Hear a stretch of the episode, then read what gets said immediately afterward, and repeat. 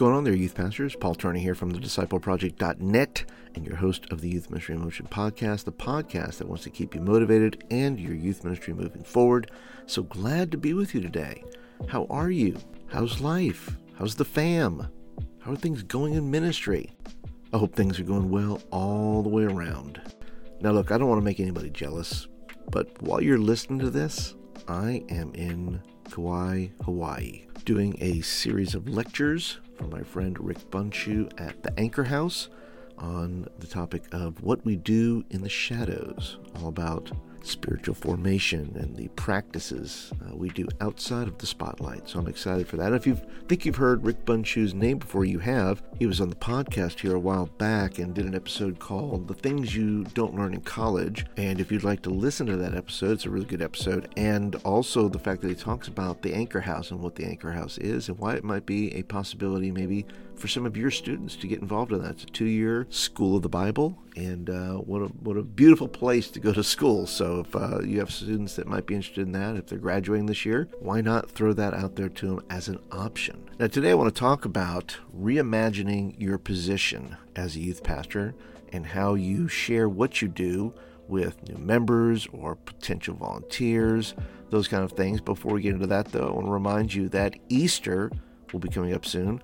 And so I have an Easter bundle, which includes Easter, Advent, but all those things coming together. So if you're looking for a bundle of resources, everything from prayer stations to journals to online uh, digital resources like short uh, Instagram devotions with pictures, those kind of things. So if you're looking for Easter and Advent lessons, it is packed with several weeks. I even throw in uh, St. Patrick's Day. I have a whole teaching on St. Patrick's uh, shield prayer. And let me tell you, that shield prayer will preach. I promise you. It also comes with a journal that if you want to do like a deeper dive and have them uh, going through questions and things like that, that is included as well. So if you want to check it out, if you want to get ahead of the game here and you want uh, some Easter and Advent resources, I'll put a link down in the show notes. It's a great way for you to support this podcast, uh, is purchasing resources and uh, those kind of things, and uh, makes my heart happy. So check it out at your convenience.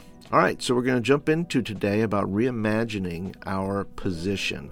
And I want to give you some ideas, uh, but let me start with a story. We had a new member or a prospective new member luncheon type of thing. You've probably had those at your church. And uh, each of the staff had like a minute or two to introduce themselves and share what they did at the church. And I thought, you know, I made a pretty good pitch. But our pastor made an interesting observation about all of our introductions, all the staff that did, you know, introduce who they are. He said, What I noticed was that each of you introduced yourself as being over something. I went back through some of the job descriptions I wrote down and saw that the words over things does not exist in any of the descriptions I wrote for any of you. And it was a keen observation that I took to heart. So I made a short list of the communication flubs, which may be keeping others from wanting to join the youth ministry team, and probably saying, you know, that you're over something. You're maybe we're unintentionally saying, listen, if you want to join my team, you'll be under me or under my supervision. And listen, who wants to really be under anything and who want, really wants anybody over them in that sense? Um, you may also be saying that I'm the leader and you're not. And you may also be saying, and I'm in charge. In other words, there's no shared value or invitation to share in the responsibility. So you can see that even the way we introduce ourselves can be a way that undercuts what we're really trying to do. And even though people, yes, they sort of get the general gist of what you're saying, there can be a better way to communicate your position as a youth pastor and really what you're inviting people to be a part of. And how you introduce what you do could be an inspiration. It could be that final push that somebody needs because you painted a picture to them of what you're really doing, what you're actually doing. So let me offer seven different ways that you could introduce yourself. They're not all bangers here. They're not all winners, but you know what? They're they're different. At least it gets your your head thinking in a different direction of how you could introduce yourself to somebody that would inspire them to want to work with you. Number 1, you could say I am the lead youth discipler. Now that's not terrible, but you could say I'm the lead because it communicates what you do. You're actually discipling students. You know, uh, if you say that you run youth meetings, if you say that you uh, take kids on trips, Well, yeah, that tells a lot of the activities you do, but it really doesn't define what your role is, what your chief role is as a youth pastor. And so when you say I'm the lead youth discipler, uh, you're saying, look, that the whole focus here is I'm here to disciple young people. Number two, if you're willing to take the risk, you could say, I am the minister of fun. You know, that's not awful. And then say, well, let me explain, right? That's just an introduction. It's just a way to say, hey, look, what I do is fun and you want to participate because most people want to participate in things that are fun. Now, if you want to get a little wordy, number three is my role is to connect students to Christ and adults to students for the purpose of ministry, discipleship, building the kingdom we do this through and then you can kind of explain you know some of the activities you do and, and camps you go to and why adults are so important so yeah go ahead and write that one down reform it if you want to but i think it's a i think it's a good encapsulation of what you're trying to communicate to the adults that want to work with you. Number four is my passion is. And this is where you can communicate what you're passionate about because that's, I think, what people want to hear. They want to get a sense of you know what are you dialed into? What are you know your priorities? What are what gets you up in the morning? What gets you excited about being a part of this youth ministry? And passion is contagious. And so if you start with uh, my passion is uh, i think you're communicating something there that says hey this is my purpose. This is why i'm here and i want you to join me in it. Number five is i am privileged to lead Starting a sentence like that communicates humility. It communicates that you that, being a part of this ministry and uh, being the leader of this ministry is not a right; it's a privilege, and it communicates that you are a servant, not a boss, not an overlord, uh, not somebody that's just going to run things, but that you are the head servant of this ministry, and you want to serve and help these adults minister to these kids. Number six is I am the youth ministry architect. Now, uh, that sounds pretentious, but you could also say designer. And, and, I don't think there's anything wrong with adding a little bit of artistic quality to what you do.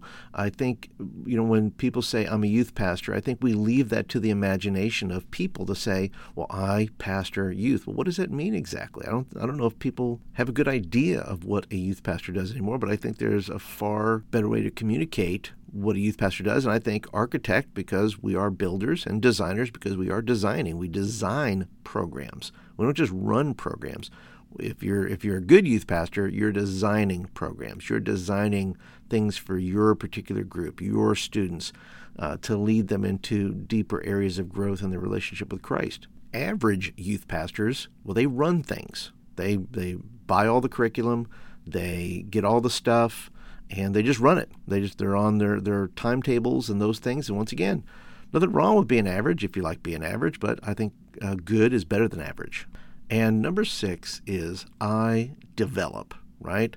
A developer. And I know it puts you kind of in the science category now where you say, well, I'm developing an app or I'm developing a video game.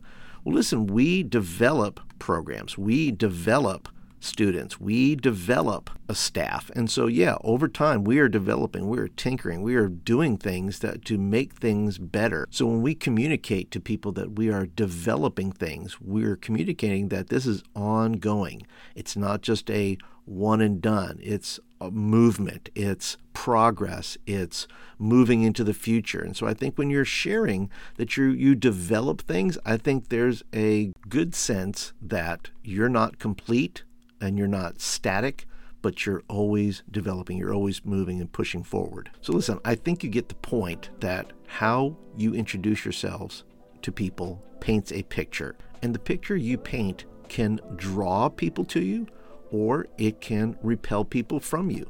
And so when you're communicating what you're doing and what your role is within the church, especially to new people coming into the church or seeking to join a ministry, um, the best thing you could do is reframe or reimagine your role. And when you're communicating, to communicate clearly what your role is and what you're desiring to do within the youth ministry and why you need the help to do it. And if you think I'm just being fancy with words and uh, and I'm, I'm trying to make too much of what a youth pastor does, well, I'll tell you what, I'm surely not going to make it less.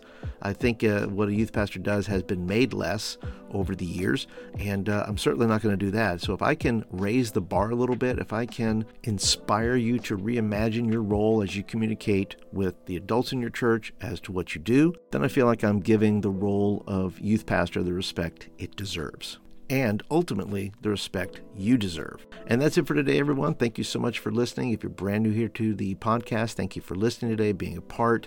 Be sure to go and click that subscribe button. I would love to join you every week inside your earbuds and equip and inspire you in any way that I can.